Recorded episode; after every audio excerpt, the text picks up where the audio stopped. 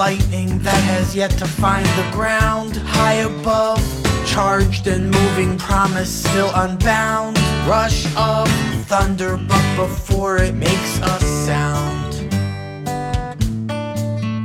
And when my love touches down, when my love finds good ground, through someone rooted true, when my love shoots through you, shoots through you.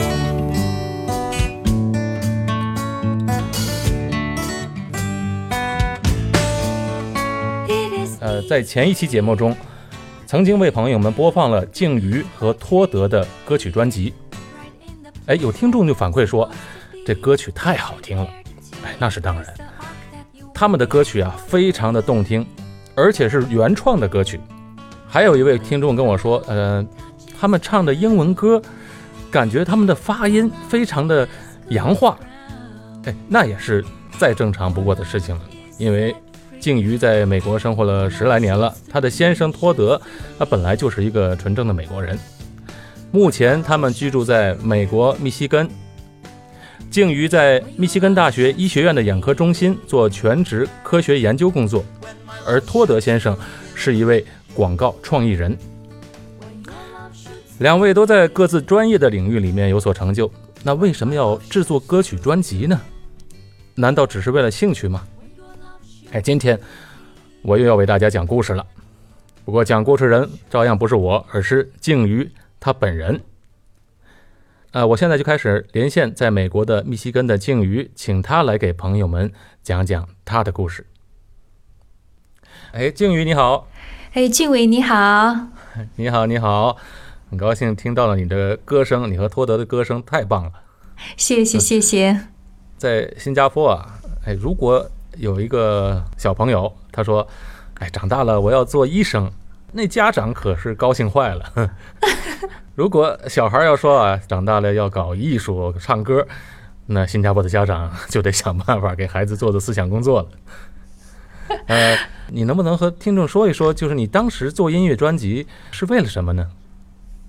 啊，对，那就是实际上也就像你说是一个梦想了。我呢，我自己从小呢就喜欢唱歌跳舞，虽然就说没有真正的梦想过啊要做一个音乐人，但是呢，就是一直还是有这种想法，就是希望能用音乐呢表达嗯自己的想法，讲自己的故事。从小你就很喜欢唱歌跳舞？对对对，我很小的时候呢就被当地的那种就是。儿童这样艺术团呢，唱歌和跳舞的两个都想要我，但是后来呢，也是父母呢就不同意呗，所以也就一直是作为一个业余爱好而已。哦，父母就鼓励你学医。对，我觉得这种观点可能还是可以理解的，因为啊，他们当时就觉得做女孩子嘛，一个是做老师，一个是做医生嘛，这两个职业呢，就说不管你这个政治怎么样的变迁哈，孩子要读书啊，人要生病，对。啊，所以呢，就是说这两个职业呢，就算是所谓的铁饭碗吧。啊，你当时在哪里学医呢？啊，我是在呃昆明医学院念的书。啊，我爸爸妈妈也是医生，他们也是从对云南昆明，他们也是从昆明医学院毕业的，子承父业了，一家子校友，对，一家子校友。哪一类的医生呢？啊，我是一名眼科医生。眼科医生，我看到你们那个封面上啊，那个你和托德先生的造型非常的酷。谢谢。我那时候就在想。你应该那个造型啊，再挂个听诊器就好了。开玩笑，开玩笑。能不能给我们讲讲你这个专辑的主题是什么呢？嗯，我们这个专辑呢，就是以爱情为主题的了。那么它爱情对，就是爱情，因为我们觉得这是一个人生当中很重要的一个话题。而且呢，我们这个专辑跟其他的专音乐专辑不一样的呢，就是我们专辑里的十二首歌呢，它是。他们是互相关联的，就像互相关联的，嗯，对，就是说它完整的，他们可以作为呃单曲这样子来听，但是如果是按顺序来听整个专辑的话呢，十二首歌曲讲述了我们的故事，啊，从两个人都曾经啊经历过失败的婚姻和恋爱，曾经受过伤害，然后到啊重新找回了自我，然后又寻找到了对方，那么相遇相知。这样子的一个嗯完整的故事。我听起来好像一个呃音乐剧的感觉。对对，对，因为我听到你的歌词和一般的歌词不太一样，因为它整个是一一叙述一个故事，好像讲你从中国来，然后到美国是怎样的一些刚认识托德是情形是怎么样的，都有一些故事性的东西在里面。对对，有好多朋友呃，听众也跟我们说，觉得我们的歌呢，像就像你说的，像个音乐剧了，是更多的像讲述一个故事这样子。嗯，嗯，你说你的婚姻问题出现了问题，就是以前在在中国的时候，对对对，是是这样子的。啊、嗯那么我和我呃原先的呃先生呢，我们两个是大学医学院的同学。就像其他很多人在学生时代，在学校那个象牙塔里面那种比较单纯的这种恋情一样哈，啊、我们当时呢也是啊、海誓山盟，然后也有过非常非常多的美好的时光，啊、但是到了后来真正开始工作，真正进入这个社会以后呢，就发现我们的兴趣呢，慢慢的呢就开始向着不同的方向了。那么我呢是一个就是热爱这个医疗事业的一个啊眼科医生了，那么我就是以临床学术这样子为主。他呢，他一直就是没有对做医生那样子的一个激情，而是就是慢慢的呢就进入了啊生意圈了。哦，那他开始做生意圈了，就是也是跟医疗方面的生意有关系的吗？对，还是跟医疗方面的有关系的，嗯只是呢就不再做做临床了。随着他在做生意的过程当中呢，他也就有了另一个人。啊、哦，第三个人就进入了。OK，对对对。呃，那么是呃，你知道吗？那时候一开始的时候，啊、但是过了一一段时间知道的，但是还是比较早的就就知道了。我当时真的是就是非常的感觉非常的受伤害了啊、但是最让我伤心的呢，实际上是因为他当时并不是觉得，呃，他当时是在寻找一种暂时的外遇或者是一时的新鲜，而是他真的是觉得他自己呢，呃，才真正遇到了适合他有真正共同语言的女人。那么，这就为什么让我伤心呢？就就就因为这就意味着爱呢已经不在了。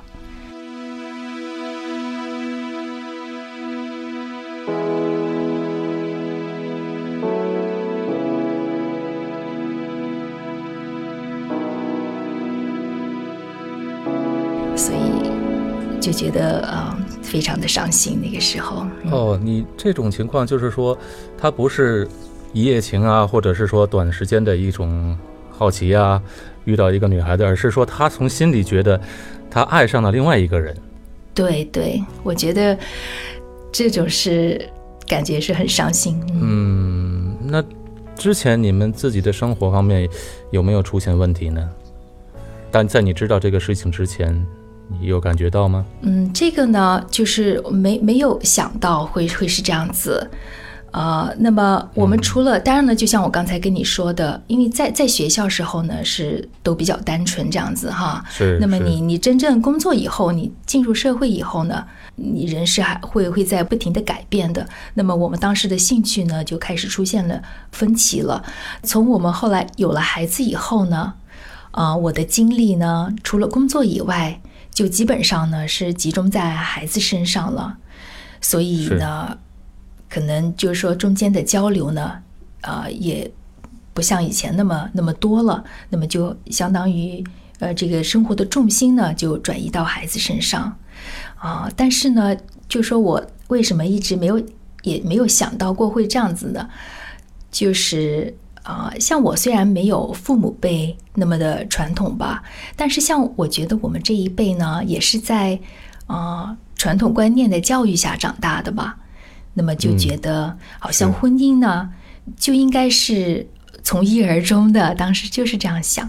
那么，所以一旦这个事情发生以后呢，我就特别的迷失了，就不知所措了。就觉得啊，这怎么可能会发生在我身上呢？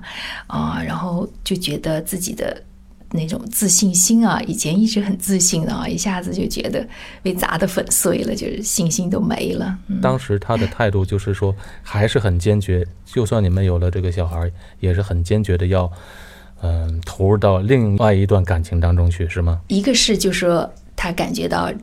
真正的是可能是适合他的人。那么第二个呢，还有一点呢，就是就觉得就好像这是一个一块玉了，就是说当时肯定两人都曾经都是希望，呃，能够白头偕老的，就是对，就是那种在互相讨论的时候呢，就觉得不会再回到原来的那个样样子了。就是你自己当时本身的态度呢？呃，我当时真的是非常的迷茫了。呃，就是那种迷茫到，就是害怕自己去做决定那种感觉，就好像，哎，希望就像那种，啊，那种传说故事里面，巴不得真的有一面所谓的魔镜，能够说，哎，魔镜，你让我看看我将来是什么样子。那如果既然是那样子，我现在就照那样子走就好了。所以我当时呢，就真的是很迷失了，就是不知道是不是真的应该为了孩子呢，而去维系一个啊名存实亡的家呢，才是一个母亲该做的决定。那当时确实是是非常的迷失，我当时的这个精神状况呢是非常非常差的，在迷茫了很长一段时间以后呢，嗯，还是还是决定离开了，嗯。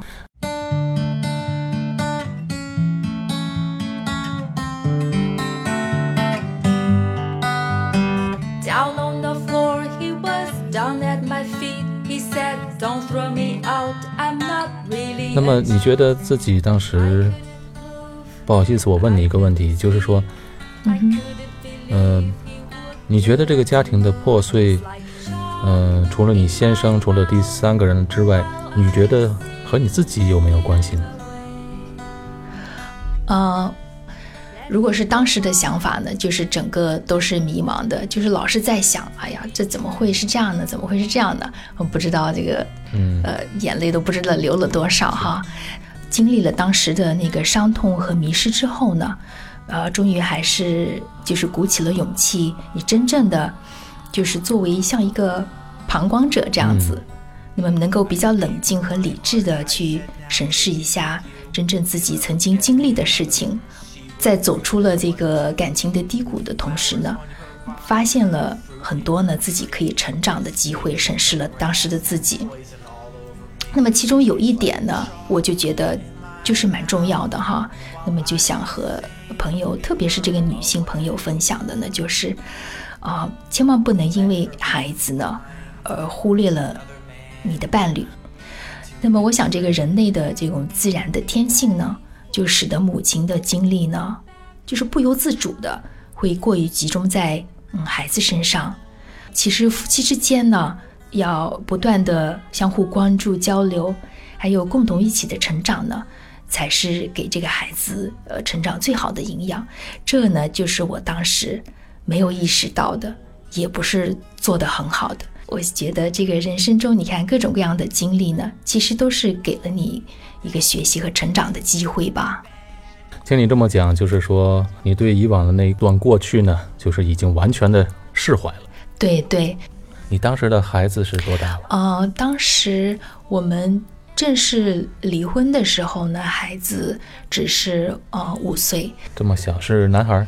啊，是个儿子，对，是个儿子。现在已经有多大了呢？十八了。啊，十八了，哇，这么多年过去，那那时候你们发生的事情他还小，那么在后来成长过程中，他有没有问你这个婚姻的问题呢？就是他以前的爸爸的问题。对，肯定有的，肯定有的。那么，那对他呢？他理解你吗？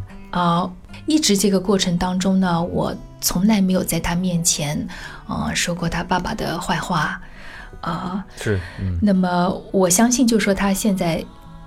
呃，就是我们后来来了，开始回去，他也到他他爸爸那边。那么我相信他爸爸也是同样的。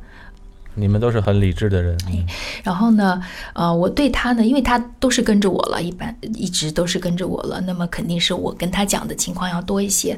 我也跟他解释过，呃，事实是什么样子，没有没有避讳过。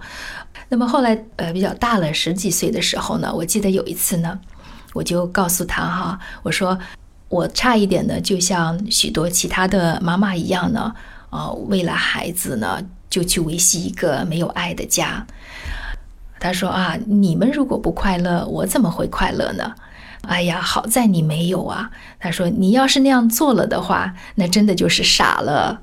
嗯，所以这让我觉得很开心，因为孩子是非常理解他你，非常贴心的一个孩子，你完全能够把那段经历从心里彻底的把它释怀掉，跟你小孩的对你的一个态度、对你的理解也有很大的关系。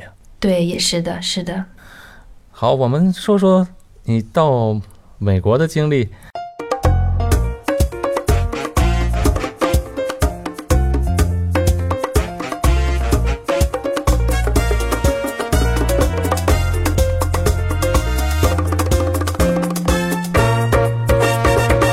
带着孩子一起去美国，还是当时一个人去的美国呢？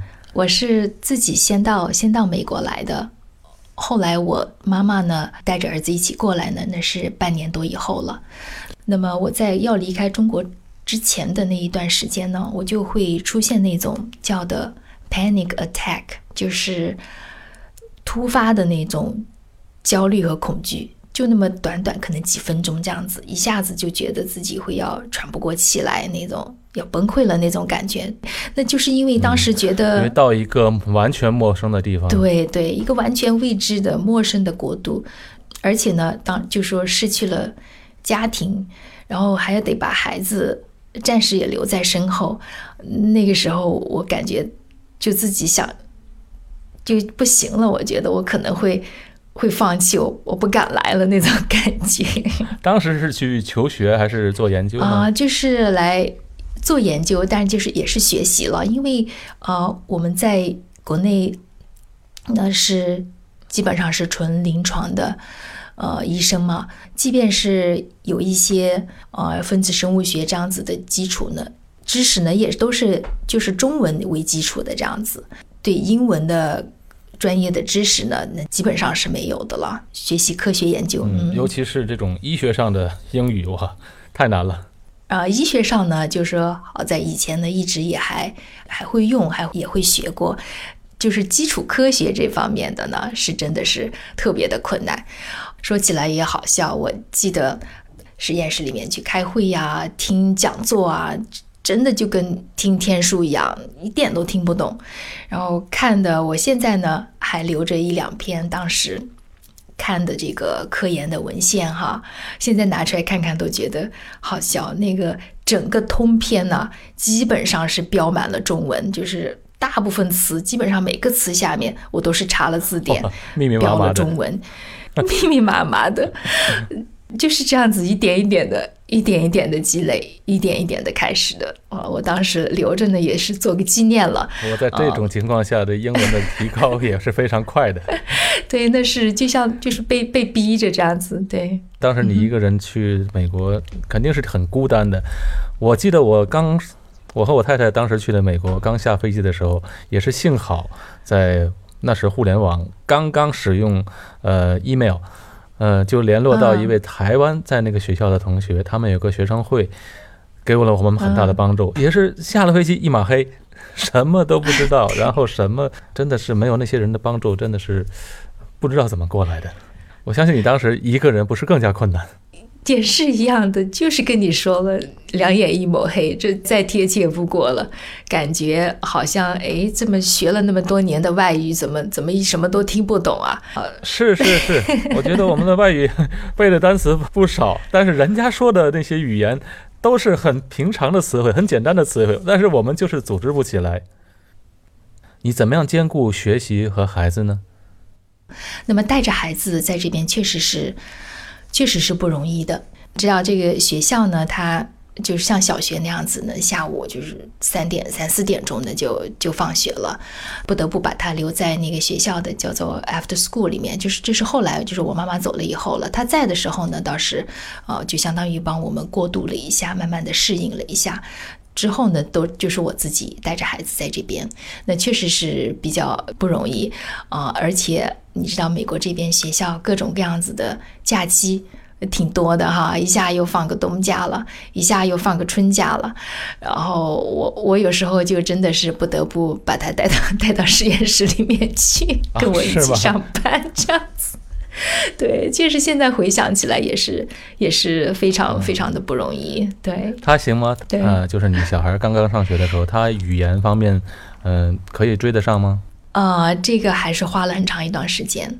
我们当时我来之前呢，就说就听很多人呢，在国内的就说，哎，孩子这个学外语很快的啦，你给他在这边几个月呢，他就就跟外国人一样了。我还真就相信了。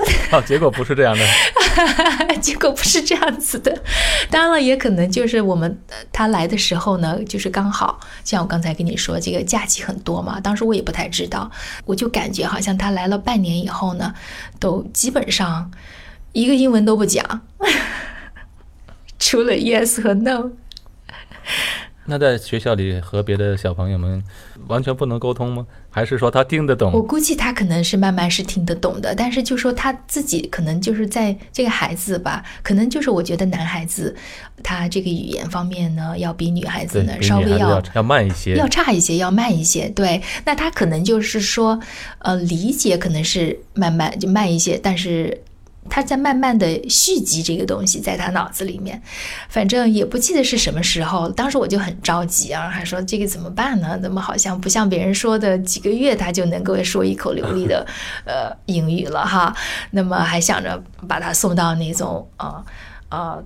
就是比较小的那种班级呢，再去专门学外语这样子，但后来就不也不记得是在什么时候，突然有一天呢，开始讲了，就好像是从基本上是只是从呃两个词 yes 和 no，然后就就突然就就开始讲了。我也觉得这个这个东西有点奇怪。那对于孩子来讲还是快的，那对于大人来讲不容易。对，对大人来讲更不容易。我们已经过掉那个呃语言学习的那个语言的最好的时间了。对，就好像你的思维已经是，你是在用呃中文在思考，然后对要把它再翻译成中文呃英文这样子讲出来了。对，他已经不是。OK，嗯那你现在的小孩，你觉得他是在用英文思考，还是在用中文思考？他现在肯定是用英文思考了，完对全英文思英文化英文化，那就是为什么也怕他把中文丢掉这样子。那么每年呢他在家里和你讲中文还是讲英文呢？啊，我是要求他跟我讲中文，对，要求，嗯，对要求很多的家长，我们的同学都是这样要求孩子的。对，因为这个很重要的了，我觉得。书写方面的、看读那方面的还可以吗？呃，相对来说是说要最好一些，然后看呢是其次，写呢就就是最差的了。呃，但是因为一直也一直也到这边也有中文学校学校，嗯就是每个星期呢，对，到中文学校去学习，那么还是能写一些，但是基基本上肯定是不可能跟不能跟国内的呃孩子相比了啊。那么但是好在呢，就是说现在有拼音这个东西，对吧？那他还是可以还是可以打字的，对，只是语语法差一些。啊，你们住的地方华人多吗？哎，我们住的呃地方呢，华人还是蛮多的，因为啊、是毕竟还是一个大学嘛，它是我们是在呃呃对密西根大学呢，它是在安娜堡，是一个是一个大学城，所以在有有大学这样子的地方呢，华人还是很多的，就有很多华人。我觉得华人在这边确实是那种互相帮扶、互相帮助呢，还是非常的好的。尤其到了美国之后，觉得美国对美国人的印象完全改观了。然后有一次，你知道，有一次彻底把我，嗯、改观的一件事，就是我们刚刚租到房子，租房子它除了房间里有地毯，然后一切家具都没有，我们要去自己去买。那么床什么的时候可以让别人送来，但是我们那时候又后来又去开车到几公里啊，五六公里之外的地方，一个一个沃尔玛，不是沃尔玛就是 Home Depot。那一天我记得特别清楚，我开的是一个 Camry。哦，太太，我买了一个桌子，就是说它可以折叠的那种桌子，写字台。我当时估计我可以塞到这个我们的驾驶舱里的后座，应该没问题。但我当我买了出来之后，我才发现不能把它放进去。可是我非常需要这个桌子，而且我记得这个桌子好像当时是打折还是什么的，还挺便宜的，就特别不想放过。然后我就在在停车场里想方设法的，就是用绳子想把它绑到我的车顶上，这样把它弄回去。啊，这时一个美国人出现了，我记得特别清楚，他驾了一个皮卡过来问我：“哎，你需要帮忙吗？”然后我说：“我这个桌子放不进去，呃，我不行，我就去退掉吧。”他说：“别，我帮你送吧，我帮你送回去。”我说：“我离这边好远啊。”他说：“没关系，我帮你送。”当时我还是以小人之心呢，我还在想是不是遇到坏人呢，还有点心里 心里还在嘀咕，因为他哎有点防备之心，有点戒备之心，但是看他满脸真诚，但是他高高大大的，比我至少高出两头来，我想我两个也打不过他，我确实有防备之心。那么他真的是帮我们把这个桌子搬到他的车上。我自己搬的还挺费劲的，他一个人搬一个板凳一样就搬到他的车上，就跟着我们的车一直开到五六公里之外的我的家，然后呢车上拿下来帮我搬进去，然后就说啊我走了。我说你住在附近吗？他说不是，我住在另外一头。他等于是那个沃尔玛就和我相反的位置，哇！所以他就这么热心的来帮助一个陌生人。我那时候对他们彻底改变了我的对他们的印象。我相信你一定有这样的经历，对对，有有同感。那么，对，就像你说，这种陌生人来帮助，在这边真的是还是很常见的了。我记得有一次呢，呃，我特别好玩，就是你想，我我都是，虽然我以前在呃出来之前在国内也开了几年的车，但是南方嘛，从来就是没有这样子，就是有个。就是那么深的雪，没有下过这样子的雪。那么我第一年冬天在这的时候没有经验了开车，那么也不知道该就说你要怎么样，呃，在雪地里开车，那么才不会被卡在里头。那我就在那个大街上呢，就就就就卡那儿了，就不会动的那个轮子就打滑了。然后我就我就下来，那么在那儿左右看看，不知道该怎么办。那么就就紧接着就这么很短的时间，就这么一分钟呢，就就有两个车呢就。就这样子，就也开到了，停到了路边。然后呢两，个美国人就下来了，就像你说那种高高大大的，就就就问我，呃，需不需要帮忙？把我那个车给推出来，我说那好啊好啊，那肯定是很好。那我就说那我该怎么办？我都不知道。他就说你你你就去开车，那么不要死踩那个油门，但是呢要呃夹着油门，然后我们两个从后头呢就给你往前推，就这样子。你想那个水，它能那个雪能把车卡住，那是因为它已经不是很就是很干的那种雪了，就是已经是被压成呃冰水那样子，所以它很滑嘛。推的话肯定。溅到满身都是吧？真的是，确实是。然后他们就推，然后我呢也也不知道，就反正就在前头。那么过了一会儿，那个车终于呢，反正就是就推出来了，就往前走。然后我就想下来呢，跟他们道谢。然后他们就。在那个旁边跑着，就说不要停下来了，你你你就往前走，然后就跟你说的，我就看见他们那个那个衣服上全部是那个泥水这样子的，当时就就觉得真的是很还是很感动的，真的啊，是非常感动。来很多朋友都有相同的这种经历，就是在美国遇到人热心帮助你的时候，那一刹那你对他们完全是改观了。对对对，真的是这样子，对。所以你你现在。嫁给一个美国人，是不是感觉也很好？呃，现在呢，因为我们真的是走过这十年呢，呃，可以说是我生命中真的是呃最快乐、最有收获的十年。那么，我认为还会之后的岁月呢，也会是同样的快乐和有收获。那但是一开始的时候，还是啊，还是不知道的吧，就是还是有所怀疑。节目到了这里啊，听众们一定会好奇，想知道静瑜的老公托德先生到底是个怎么样的一个人呢？哎，一定是那种啊高大威猛又乐于帮助人的典型美国猛男的形象。托德先生喜欢吃中餐，正在学中文，而且喜欢哲学，同时又是一个打高尔夫球的好手。更加重要的是，他又是个音乐方面的天才。而且托德先生的声音也很好听，我们就来听听他讲些什么。In my life, I had one failed relationship after another. I had to take some responsibility for that. So, before I met Jing Yu, I asked myself, Todd, are you going to keep repeating that same pattern over and over forever until the end of time? So, like the character in our song, Begin Where It Ends, I decided to try to find a really good woman for whom I can change myself to give her more. But if I knew back then what I know now, the song lyrics would say, Find a really good Chinese woman for whom I can change myself. My phone is turned off and now it is just me. There's nothing I want to do or hear or feel or see. I shut things off and unplug the TV. I search in my clothes, but now I can't find me. So then I, I am am closing closing down. I am closing down. I am closing down. 好，节目到了这里，我们暂时先告一段落。